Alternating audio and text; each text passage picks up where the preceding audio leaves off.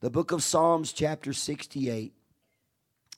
Amen. Verse number 3 through verse number 6. If you're there with me, say amen. All right. But let the, the righteous be glad, and let them rejoice before God. Yea, let them exceedingly rejoice. Sing unto God, sing praises to his name, extol him. I like that word. Extol him that rideth upon the heavens by his name, Yah, and rejoice before him. Yah is a conjunction of the name Jehovah. It's the redemptive name of God. Hallelujah. It's Christ wrapped, amen, in the Holy Ghost. Hallelujah. It is the Savior, amen. Yah, Jehovah, amen. A father of the fatherless and a judge of the widows is God in his holy habitation. God setteth the solitary in families. He bringeth out those which are bound with chains, but the rebellious dwell in a dry land. God setteth the solitary in families. He bringeth out those which are bound with chains, and the rebellious, but the rebellious dwell in a dry land. Hallelujah. I want to title this tonight, The Solitary. Father, thank you for these testimonies. We give you honor and praise. Come on, help me pray, church. Thank you, God, tonight for the Holy Ghost in this house. Thank you, Lord, for the ministry of the, your spirit and your word that we've been made to, in, in, in, to enjoy in these times together in revival, God. And now, Lord, we come to present ourselves to you again that you may anoint the people of God, that you may anoint this pulpit, God Anoint this preacher, Lord. God, I can't preach without you. I've got to have the Holy Ghost help. Lord, I know what you want to say. And I believe you're going to lift up the countenance of your people tonight and give them encouragement in the Word of God. Speak to us, Lord. Have your way, God. Renew, God. Give a promise, God, in somebody's heart tonight. And I'll thank you for it forever and ever. I give you praise right now now, God. In the name of Jesus, I ask it. Praise Him with me. Thank Him with me, will you? Thank you, Lord. Thank you, God, for what you're going to do. Thank you, Lord, for an altar service. Thank you, God, tonight for victory. Thank you, Lord, for salvation. Thank you, God, for the baptism of the Holy Ghost. Thank you, Lord, for divine healing. Thank you, God. Thank you. Hallelujah for the strength of God's people. Hallelujah. God bless you tonight. Amen. You can be seated in the Lord. I want to preach tonight, amen, to this condition, amen, that God has ordered in the family to help families to discover the power of God as He reaches down into them and saves them one by one. Amen. This word solitary is a very powerful word.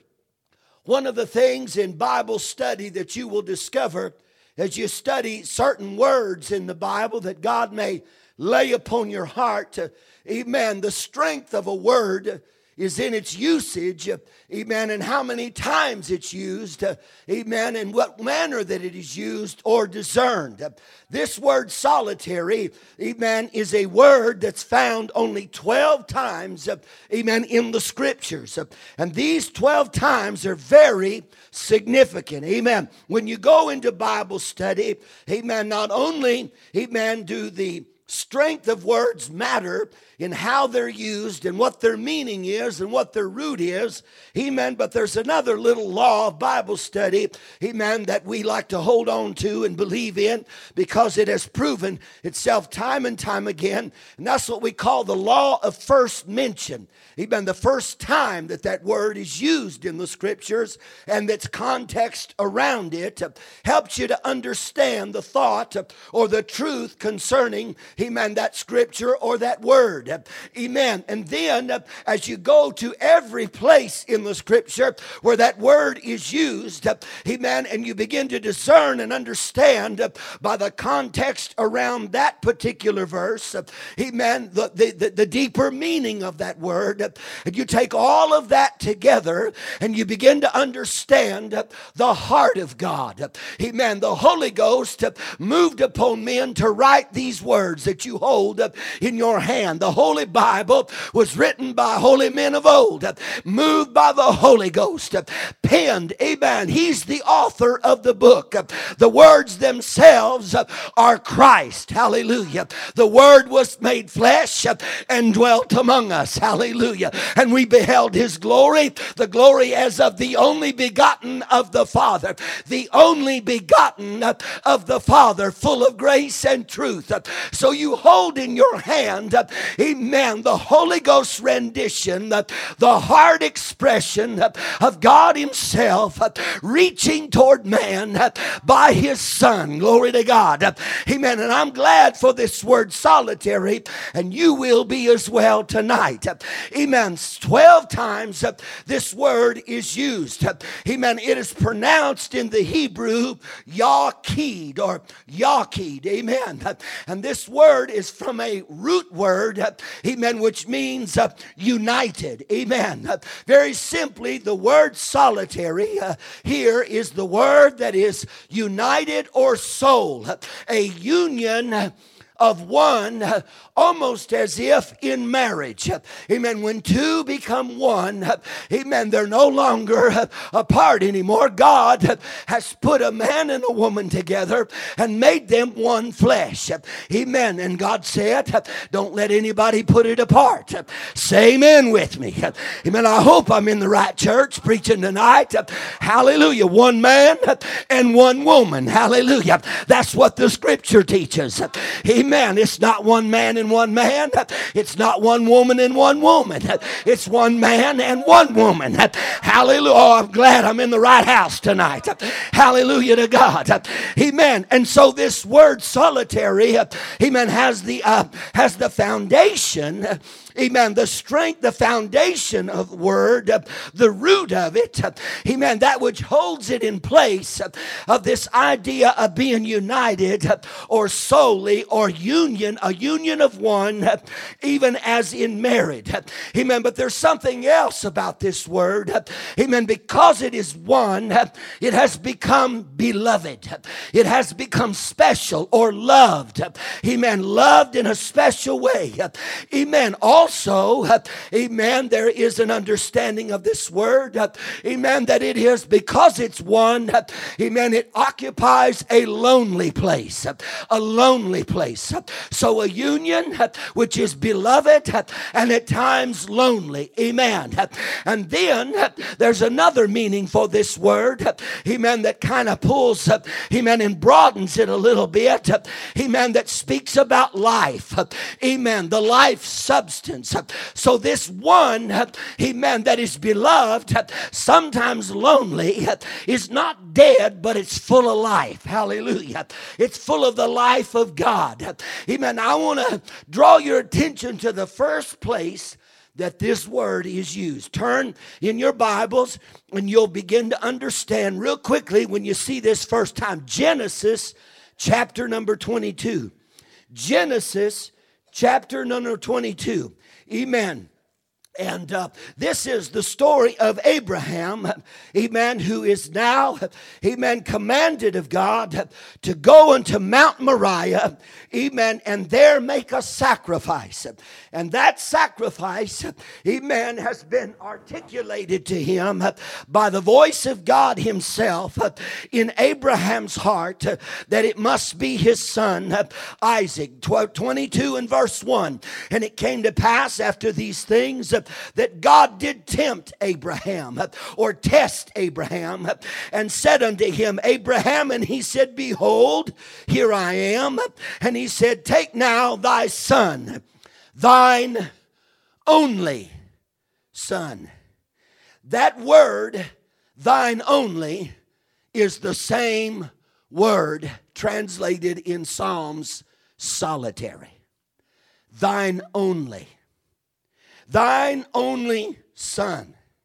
Someone who is made one, someone who is beloved, someone who is the life force of God. And sometimes, because he's one, he finds a lonely place. Amen. It's a lonely place. Amen. Read down a little bit further. Take now thy son, thine only son, whom thou lovest, and get thee into the land of Moriah and offer him there for a burnt offering upon one of the mountains, which I will tell thee of. Amen. Out of these times, amen, these 12 times, God's perfect number seven, this word is translated, thine only son. Seven times in the scriptures. In the Old Testament, this word is translated, thine only son. Amen. This gives tremendous weight out of the 12 uh, to that word, the understanding of it. Amen. And then there are two places in the scripture, amen, where, amen, this word is used and translated, amen, darling. Amen, darling. You remember that word. Go to Psalms 20. Psalms chapter 20 and verse or 22 and, and, and verse number 20. Psalms 22 and verse number 20. Now you stay with me. I'm gonna, I want you to learn something tonight. I like when folks preach, I like to learn something, don't you? Amen. I want to know something that God's talking to my heart about. Psalms 22 and verse number 20. You know that Psalms 22 is the prophetic prayer of Christ, amen, at Calvary. Amen. It is David's mouth uh, being moved by God. Look at the first verse. My God, my God, why hast thou far forsaken me. Amen. So you read through Psalm 22 and you begin to understand the heart of the Lord Jesus as he's hanging upon the tree. This psalm is the closest that we could find in the scriptures other than the account that Luke and Matthew, amen, and John and Mark gave us when they were there standing at a distance. John himself being right underneath the cross, standing next to his mother, amen, hearing the words of God, hanging on the cross, the Son of God, amen, pouring out his life, giving his life. Somebody said tonight, he, amen, sister said, amen, he looked down upon them that had just pierced him, He, amen, gambling for his clothes. And he said, Father, forgive them, for they know not what they do. A glimpse into the heart of God. But in Psalms 22, we find a little bit more of the depth of the prayer and the heart cry, amen, of the Lord through his servant David. And down in verse number 20, here it is. Amen. Look at, let, us go back up. Amen. Verse, uh, oh, I could go way up. Amen. Verse 20, or verse 12, I mean. Many bulls have compassed me. Strong bulls of Bashan have beset me around. They gaped upon me with their mouths as a ravening and a roaring lion. I am poured out like water, and all my bones are out of joint. My heart is like wax, it is melted in the midst of my bowels. My strength is dried up like a potsherd, and my tongue cleaveth to my jaws. Thou hast brought me into the dust of death for dogs have compassed me, the assembly of the wicked have enclosed me. They pierced my hands and my feet. I may tell all my bones. They look and stare upon me. They part my garments among them and cast lots upon my vesture. But be not thou far from me, O Lord. O make, O my strength, haste thee to help me. Here it is. Deliver my soul from the sword, my darling from the power of the dog. My darling. That word darling means precious, life, the solitary. It's the same word. It's the same word. God sets the solitary in families. God finds someone in a household. I'm talking about families. That word family is not talking about the family of men, it's talking about individual families of men on the earth mother, father, brother, sister, children, grandchildren, nieces, nephews, grandmas, grandpas, great grandmas, great grandpas, great nieces, and great nephews, and great uncles, and great aunts, and great greats, and great great greats. Hallelujah. But in the midst midst of that family chain, God sets one. And the Bible says, Amen, that that word means that He makes a union with them. He becomes one with them. He literally joins as though in marriage to them. He begins, he begins to love on them. He begins to pour out his spirit in their life. He begins to draw them up close. Amen because of his choosing and because of this uh, closeness, uh, amen, many times uh, he's singled out, uh, he's felt alone. Hallelujah. No one seems to understand what they're feeling in their heart and what God's doing through them to reach their families. I'm talking about God setting somebody in a family and joining himself with them that he might pour precious life through them. And through that, break the chains of all of those that are bound and to stand against the rebellious with a testimony of truth. That's a powerful word. Solitary. The solitary. God sets the solitary. Amen. This word solitary also has, because of its precious life, amen, it has the indication of fruitfulness. Fruitfulness. In other words, that life, amen, is not destroyed, but it grows, it reaches out of itself. When God breathes life into a baby in a mama's womb, those cells begin to divide. They begin to multiply rather rapidly. Amen. The gestation period being somewhere around nine months. Amen. And out comes a beautiful little boy or little girl.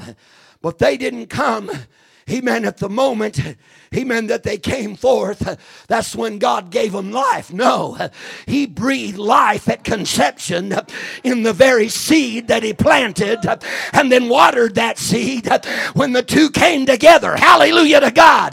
There's life there, and that life grows, and God blesses it and causes it to be fruitful and to multiply. Hallelujah.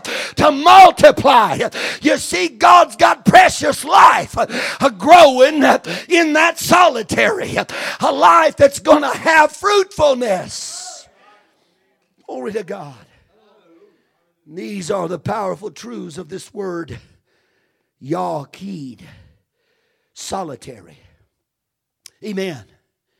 In Zechariah chapter number 12, amen, Zechariah chapter number 12, one of those seven amen, that I mentioned to you, there's a powerful verse here, amen, that is a, a prophetic statement of something that is yet to transpire. Because those that have rejected him, amen, are going to come to the knowledge of the truth someday. In Zechariah chapter 12 and verse number 10, I will pour upon the house of David and upon the inhabitants of Jerusalem the spirit of grace and of supplications, and they shall look upon me whom they have pierced, and they shall mourn for him as one mourneth for his only son. His only son. Same word, Yaqid, translated in Psalms the solitary. Amen. And shall be in bitterness for him as one that is in bitterness. Amen. Uh, for his firstborn. Amen. In other words, the only chance, the first chance. Amen. The only hope. Amen. There are going to be some that are going to mourn because they missed it. And so God's got to a responsibility that He lays upon the solitary, amen, to live their life in such closeness to God and such union as though in marriage, amen, that He can work His precious life through that one and begin to have influence. Amen. There's only two influences in our text tonight, and that is either to break the chains or to stand against rebellion. Now, this word setteth is also a powerful word. It's more broadly used, but it has a very close root to the word solitary. Amen. It means to place, amen, or to esteem with endurance. I like that. When God does something, He does it well. When God starts something, He finishes it. Come on, church, help me tonight. When God sets something, He intends for it to stand. He intends for it to prosper. He intends for it to go forth.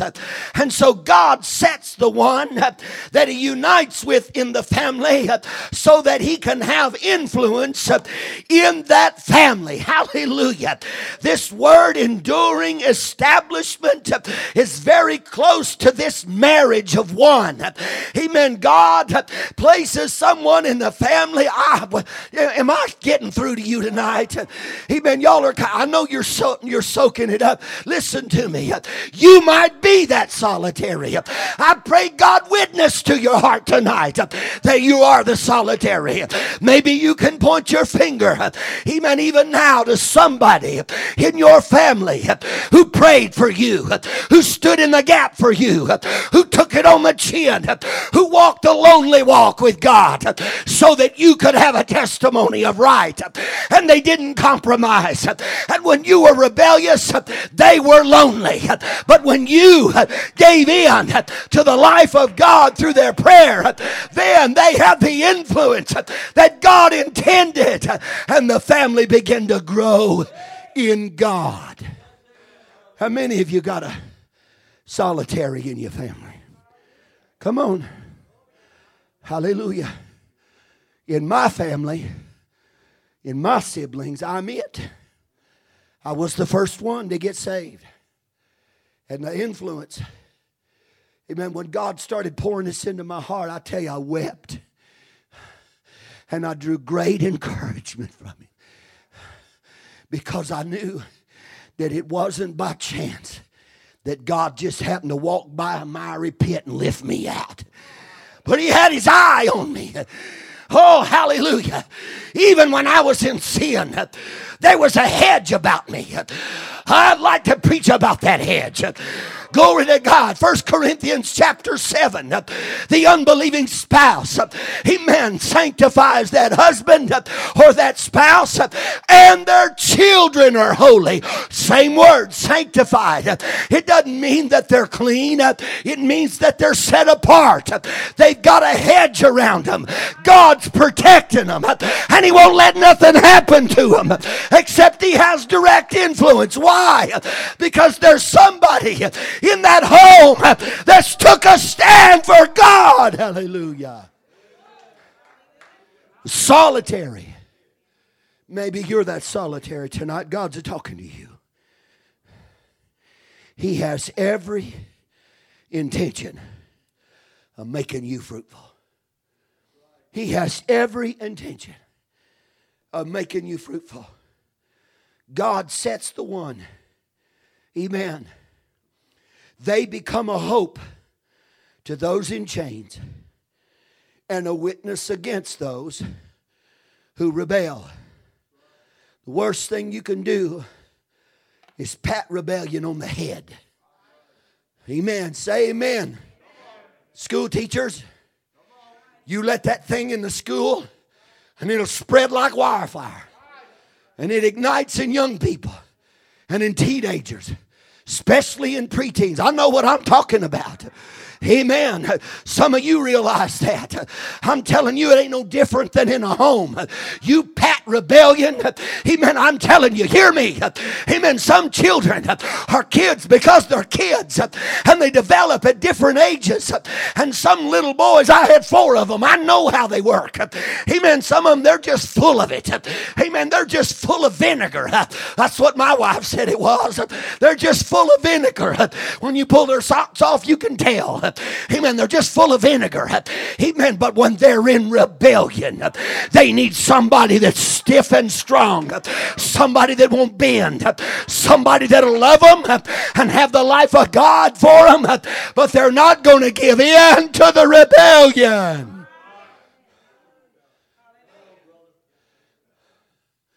Family come dropping in. It's time to go to church. Well, what you want to go to church for? We come to see you. We're going to have supper.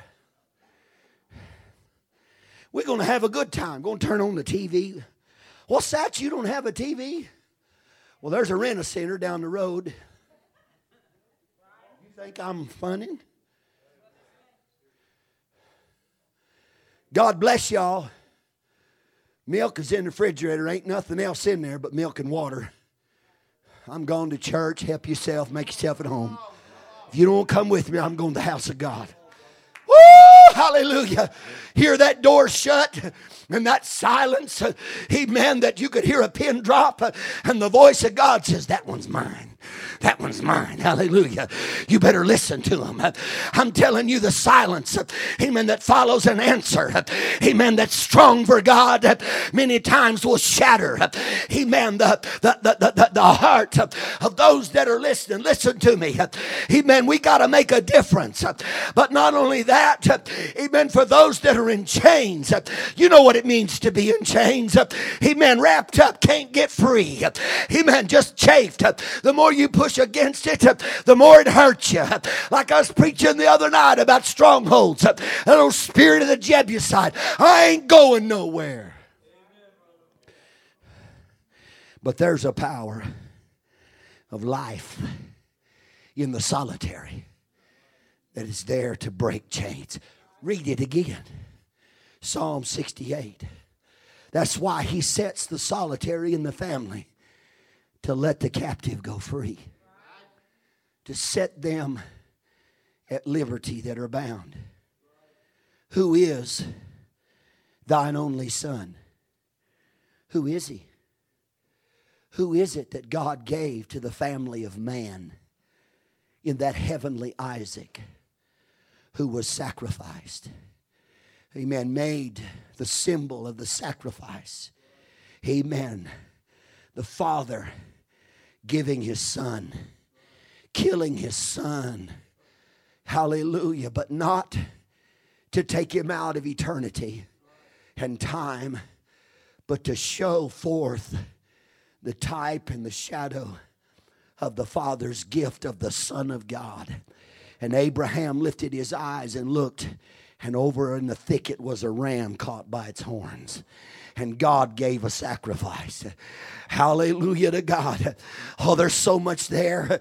Amen. But every everywhere you turn, I see, amen, a type of my Lord Jesus. But I'd like, oh, ooh, hallelujah. I'd like to bear witness in your heart tonight. Amen. If you're feeling a little humble about it, if you know for some reason that you think maybe God's talking to you as a solitary tonight, or maybe He's calling you to be a solitary solitary. It is a lonely place. Amen. It is a place of beloved. It is a place, amen, of loneliness, but it's also a place of precious life. And it is the reflection of the Son of God in the midst of your family. Solitary. Jesus Christ is the solitary of God set in the family of God. Can you see it here? I, I, I could read you all the 12 of the verses, but I feel like, will you say amen with me if you're with me so far? All right, because I got to go further here. Amen. God set his only begotten Son in the family of man. Now, I'd like to name some solitaries, but I, I don't want to take out, amen. I, let me do this quick. If you've got your Bible still open there to Psalm 68, church, I endeavor to be true to the Word of God. I'm not going to stray, I'm not going to stray from it. I'm not going to preach my ideas. I'm going to stay in the context. Amen. I don't like pulling verb, uh, verbs or adjectives or nouns or portions or snippets or even single verses. I don't like to pull them out of Scripture, make them a launching pad. I think a preacher ought not do that. I think if he's going to preach a topical message, he ought to stay within the context of the scripture he uses for a launching pad. And I don't know whether that's a good idea. My brother Chambers told me, he said, I don't have much count for a boy or a, or a man that'll get up there and take a verse. He may never say the name of Jesus, never go back to it, but tell his stories and carry on about what he thinks. Amen. I'm not here to do that with you tonight. I'm preaching to you that God has has set you in your family to be a witness and a life giving force to save them and to break their chains. Hallelujah. Psalm 68. Amen. This psalm, amen, is a song of David. Amen. That is rehearsing the deliverance of the children of Israel. Amen. Because this is when God first revealed his name, Yahweh. Amen. Or Jehovah. The first time that God gave the name Yah or Jehovah was at the mount when Moses was leading the people out. You see, amen, the people, amen, had not been able to approach God and hadn't heard God's voice or known anything about Him for over 400 years. The only thing they had was the bones of, Mo, of, of Joseph and the words of Joseph that were handed down, amen, by the families of God that one day God will surely visit you. Go and read what Moses was commanded by God at the burning bush. Amen. I am the God of thy fathers, Abraham, Isaac, and Jacob. Hallelujah. I have surely visited you and seen you and heard your cry by reason of your cruel taskmasters. It is the cry of the one that needs deliverance. And I'm here to tell you, you may not see it, you may not know it, you may not recognize recognize it, but there are those in your family and they are crying out on the inside for deliverance from sin. Well, Brother Gaines, you're not in my house. You're not in their heart. But God is.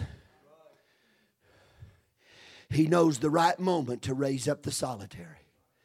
He knows the right moment to pour the spirit of grace and supplications upon them and to move their heart with a promise, which is where I'm going at the end of this tonight.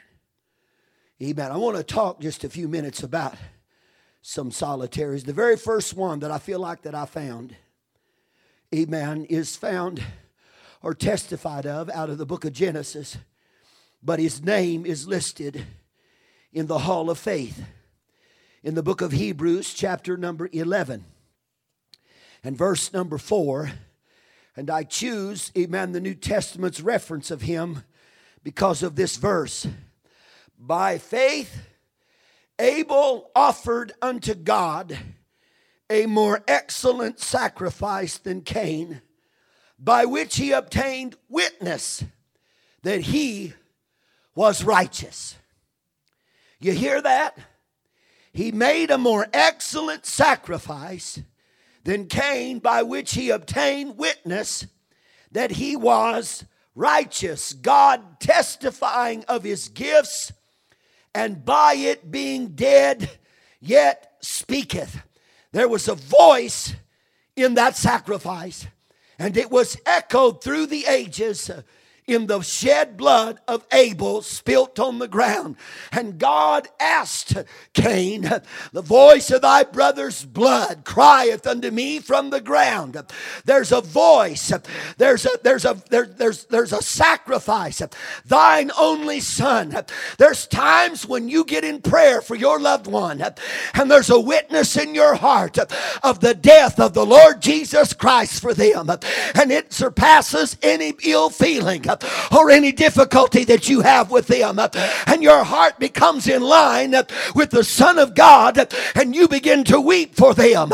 You begin to pour out your sacrifice in the altar. You begin to bear witness of the Christ that dwells within you, that He died to save them also. And therein there's a voice that speaks much louder. Hallelujah. Amen. In the man. And Jesus is the one that fulfilled that voice voice by the shedding of his own blood. Amen. In Hebrews chapter 9. And so Abel, amen, I feel like was the first solitary in the family. He knew the story of mom and daddy. He saw and heard as they described to him in his growing up of how they departed from the Garden of Eden and how God slew innocent animals. I believe they were lambs, and took their skins and covered them. Amen. Covered their nakedness. That word covered, by the way, is head to toe. Y'all didn't know that, did you? Who told you you were naked? Now that you know you are, you need to cover it up. That's for free, church. That's in the book. This ain't just some standard that we preach because we call ourselves holiness. Women are to be modest. That means covered. A man are to be modest. That means covered.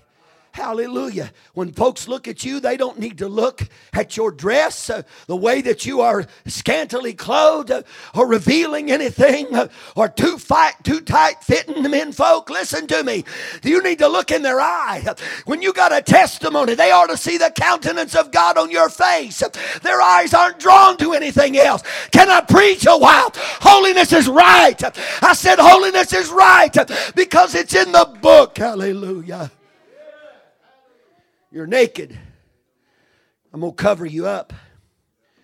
I'm going to cover you in the blood. Abel saw that. Now, I, I, I can't chase that rabbit trail anymore.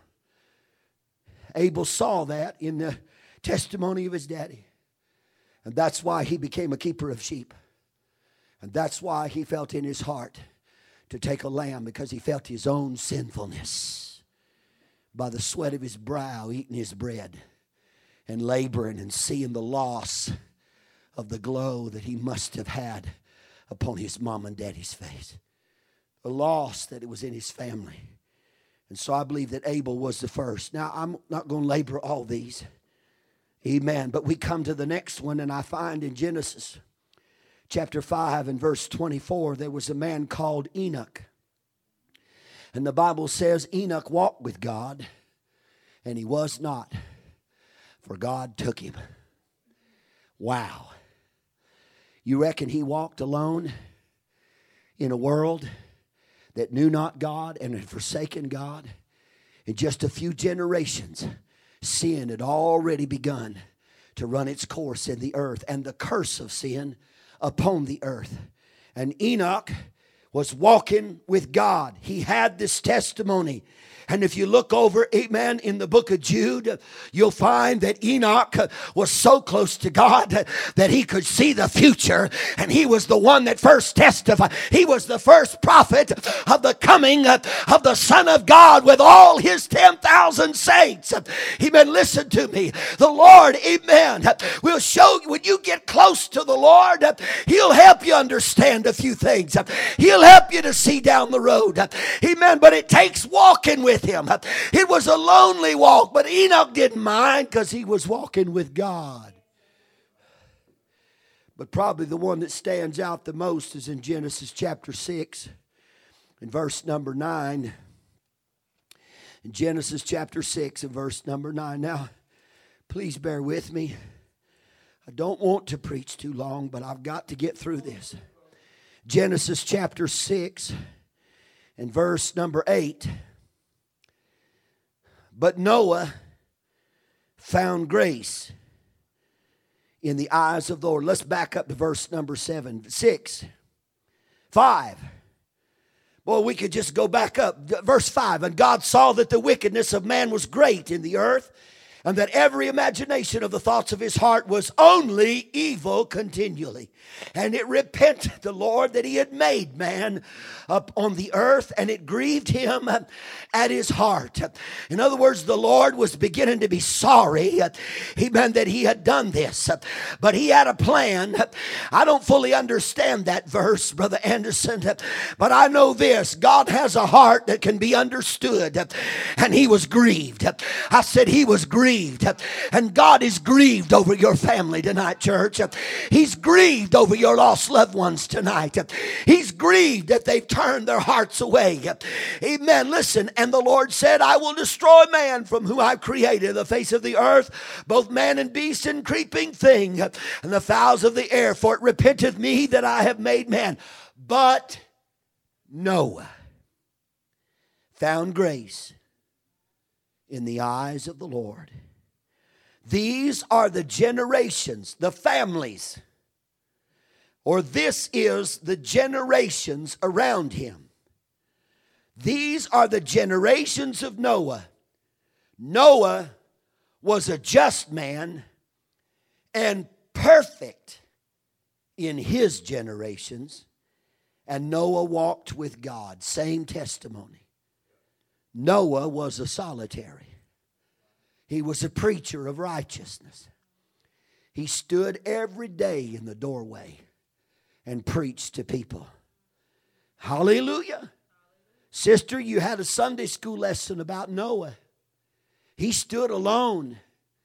He had his three sons that he raised in righteousness. And he had wives that he carefully allowed to come into that home because his boys were righteous and they were not going to be made unrighteous. They had to make their own decision, but God's hand was upon them. And the Bible says that for 120 years Noah preached righteousness. And I believe that on that day that God said, Come thou, Noah, in thy family into the ark, all thy house, come into the ark. Why did he say come into the ark? Because he was already in the ark. He wasn't on the outside shutting the door. He was in there. Hallelujah. He was in the ark. And that ark is Christ. Hallelujah. And Noah walked in God. Noah walked with God. Noah was in Christ. And he stood in that doorway and he called his family in. And an open door sat for seven days while he continued to weep and preach and keep his family in the ark. And the Bible said that on the seventh day, God shut the door. God shut the door.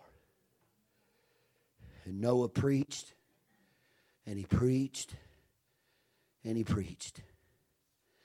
But all he got in the house was his family. We don't know how many seeds fall by the wayside. We don't know many, how many fall into good, good soil, a good and obedient heart. We don't know how many fall among the thorns. But we know that if God sets us as a solitary, He's intending for our house to get in the ark. I wish somebody would receive this tonight. God's trying to give you a promise for your loved ones. He's trying to help you to believe that He has intention of bringing every one of them into the ark. Hallelujah to God. Amen. Even Mama, when she built that little boat out of bulrushes, she was making an ark. She was preparing an ark. Amen. For her son. Amen. Mama, I want to encourage you tonight. Amen. God's got His hand on your life if you're living for Him. And He wants you to know that it's His intention intention to get all of them in the house. He's not going to leave one of them behind. His desire is that every one of them come in the door. Hallelujah. Amen.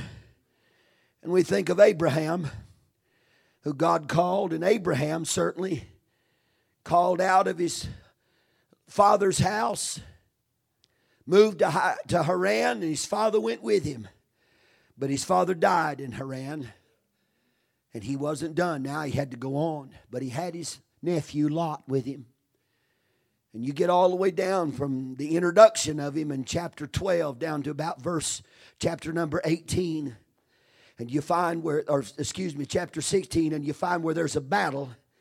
Amen. Lot, amen, is camped out in the gates of Sodom. Now, the New Testament tells us that Lot was a righteous man, but he vexed his soul every day. He was living in the gates of Sodom. He was living just as close to the world as he could. Amen. And he found out, he meant what he really had in that world. He meant when the angels came that night to drag him out. He meant to drag him and his family out. Are you listening to me? God knows where they're living. He knows that they're living in the gate. He knows just how close they are to the world. And he knows, hallelujah, how much he meant of his hand is upon them and how well they're able to respond to him. He meant when he goes after them. But I'm glad tonight that Abraham had an encouraging walk with God because of what had happened with his son Isaac. Even Abraham knew that God had given him a promise for his family.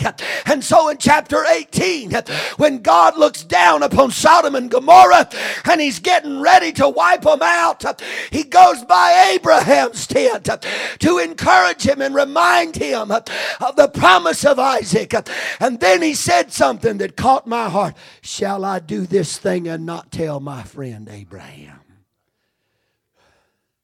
I want to ask you tonight can God impose upon your friendship with Him to reach to your loved one?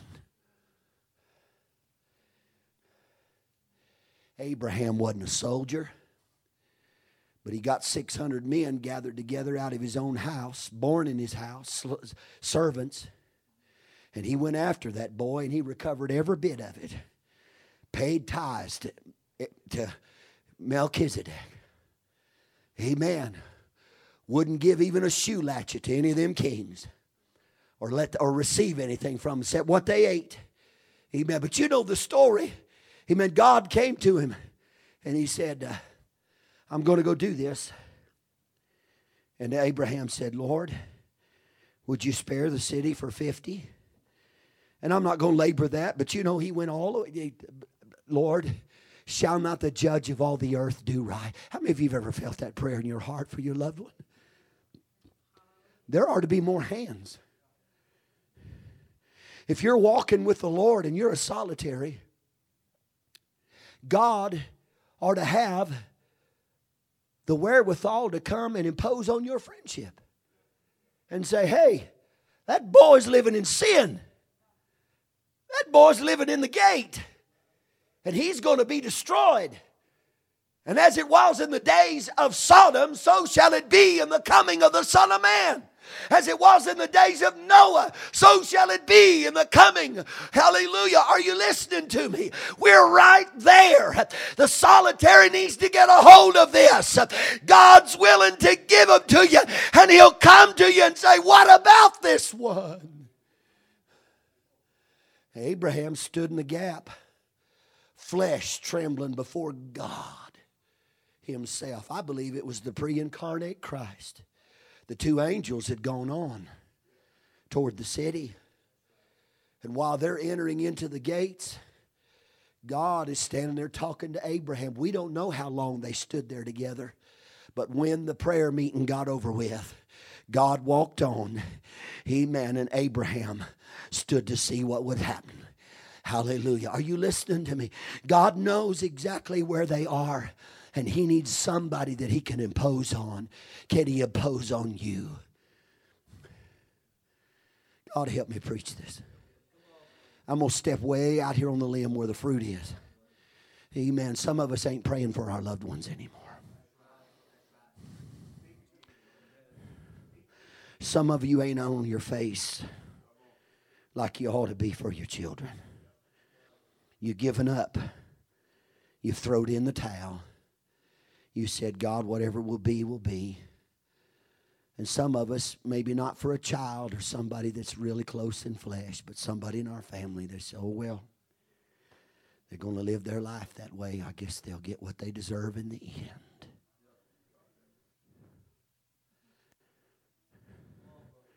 I pray that's not named among us tonight. I say we ought to believe God. I say we ought to take him at his word. I say we ought to let him come visit on us uh, and stand before us uh, and see if we'll argue, uh, see if we'll Jew him down, see if we'll cause him to say, wait a minute, I'm going to hold back the fire and the brimstone from falling until I get that boy out. And not only that, but I'm going to get his family out. Now, you know the rest of the story, don't you? Amen. Lot, Lot went to his sons. Amen. He went to his children, his, his family, his extended if they wouldn't listen to him. Because he was living in the gate of Sodom. He had no testimony, he had no credibility with his family. Even his wife turned and looked back. I don't know what to think about Lot. I don't know why that he was called righteous. But I know this the Lord knoweth them that are his. And let everyone that nameth the name of Christ depart from iniquity. And God's talking to us tonight, church. It's all right. It's quiet. It's all right. But can God prevail upon you to stop the destruction long enough to pull them out as brands from the burning. And literally, that's what happened. I thank God tonight, He man for the man of Gadara. In Mark chapter 5, you hear the story that Jesus purposed in his heart to go over to the other side. He got his disciples in the boat. And we'll just step forward through that until we get to the place where they come to the shore. And the Bible says that there dwelt among the tombs a man who cut himself, who was self destructive, who cried out, who was wrapped with chains from the community, even maybe his family to hold him down, but they just couldn't hold him down. He was a wild man. And one man said, and I don't know this to be true, but he's living in the tombs, running around unclothed, trying to cut himself and cause pain. Maybe he was living his regrets in that graveyard. Maybe his mom and daddy was there. If you read carefully, when Jesus found him sitting clothed in right mind at his feet, begged him to go with him, Jesus said, No, go home and tell your friends. The only time that Jesus used the word friends in conjunction was sending somebody home after he delivered them. Maybe that man didn't have any more family, but he still became a solitary for the community that once shunned him. Church, Jesus comes to that one and does the work in their heart to set them free so that he can turn and send them back into the place where they can do the most good. The man of Gadara, I'm hurrying here. I I've labored this too much, and I, I, there's so much here I could preach in those verses, but you read it in Mark chapter 5, verses all the way 1 and then down to 19 and 20. Amen. But a Savior came to find a man who was a severe case. But when he was done with him, when the devils were subject to Christ, and they are always subject to Christ, he was found clothed and in his right mind. Those that saw it, they ran to tell it, and they didn't want nothing to do with him. Here at the very beginning of his salvation experience, of his deliverance, The townspeople were out, come out to see what happened to their swine. And they bid him to leave. They said, Get out of here. They wasn't just talking to Jesus, they was talking to him too. He had a lonely road. And he knew it. That's why he said to Jesus, Let me go with you. Jesus said, No, go. Go back with him. Go back to him and tell what great things God has done for you. It is a lonely place. It is a lonely place. But you read later about the cities of Decapolis and you read the revival that took place in that part, in that region during the time of Acts. And you'll find that that one man sparked a move of God that saw thousands saved because one man was delivered, turned around, and went back to where he came from. Hallelujah. Brother Anderson, one of the greatest things that God can do is save a man out of prison and clean him up and straighten him up and turn around and put him right back in prison ministry.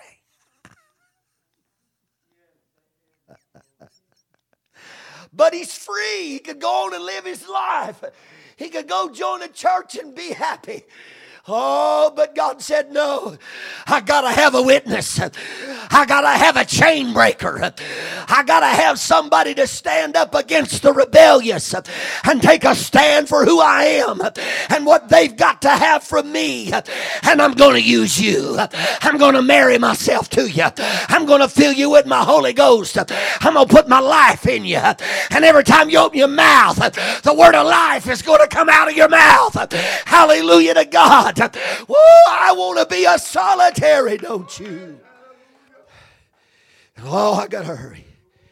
The man of Gadara. And then there's just, just, just this one, maybe another. Acts chapter 10, verses 1 through 8, Cornelius.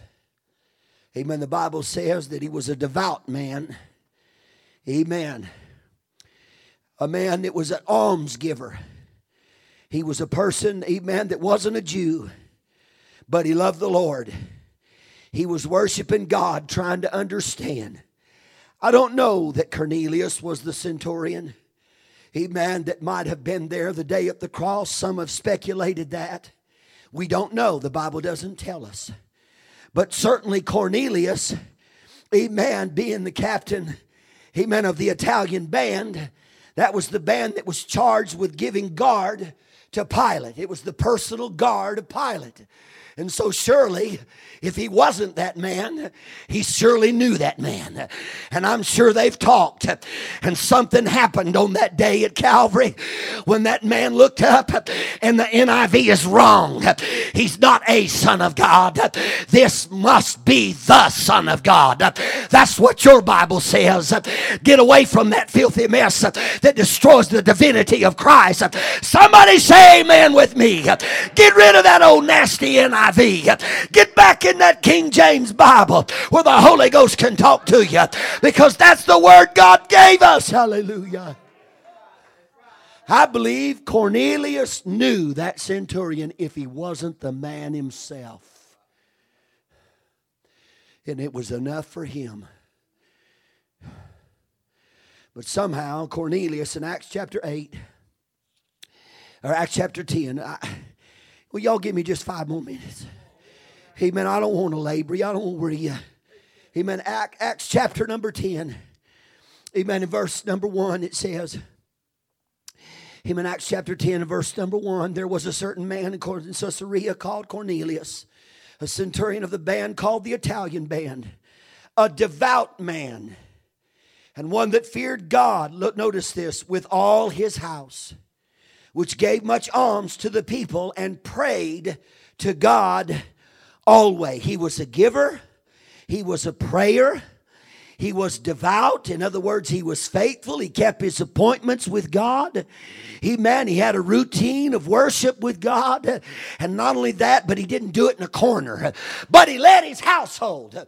Oh, help me preach. Men, folk, you are to lead your home. You are to lead your family. You ought to get him there and show him what it means to worship God. Show him what it means to pray. Woo, hallelujah. You want your family in the ark with you?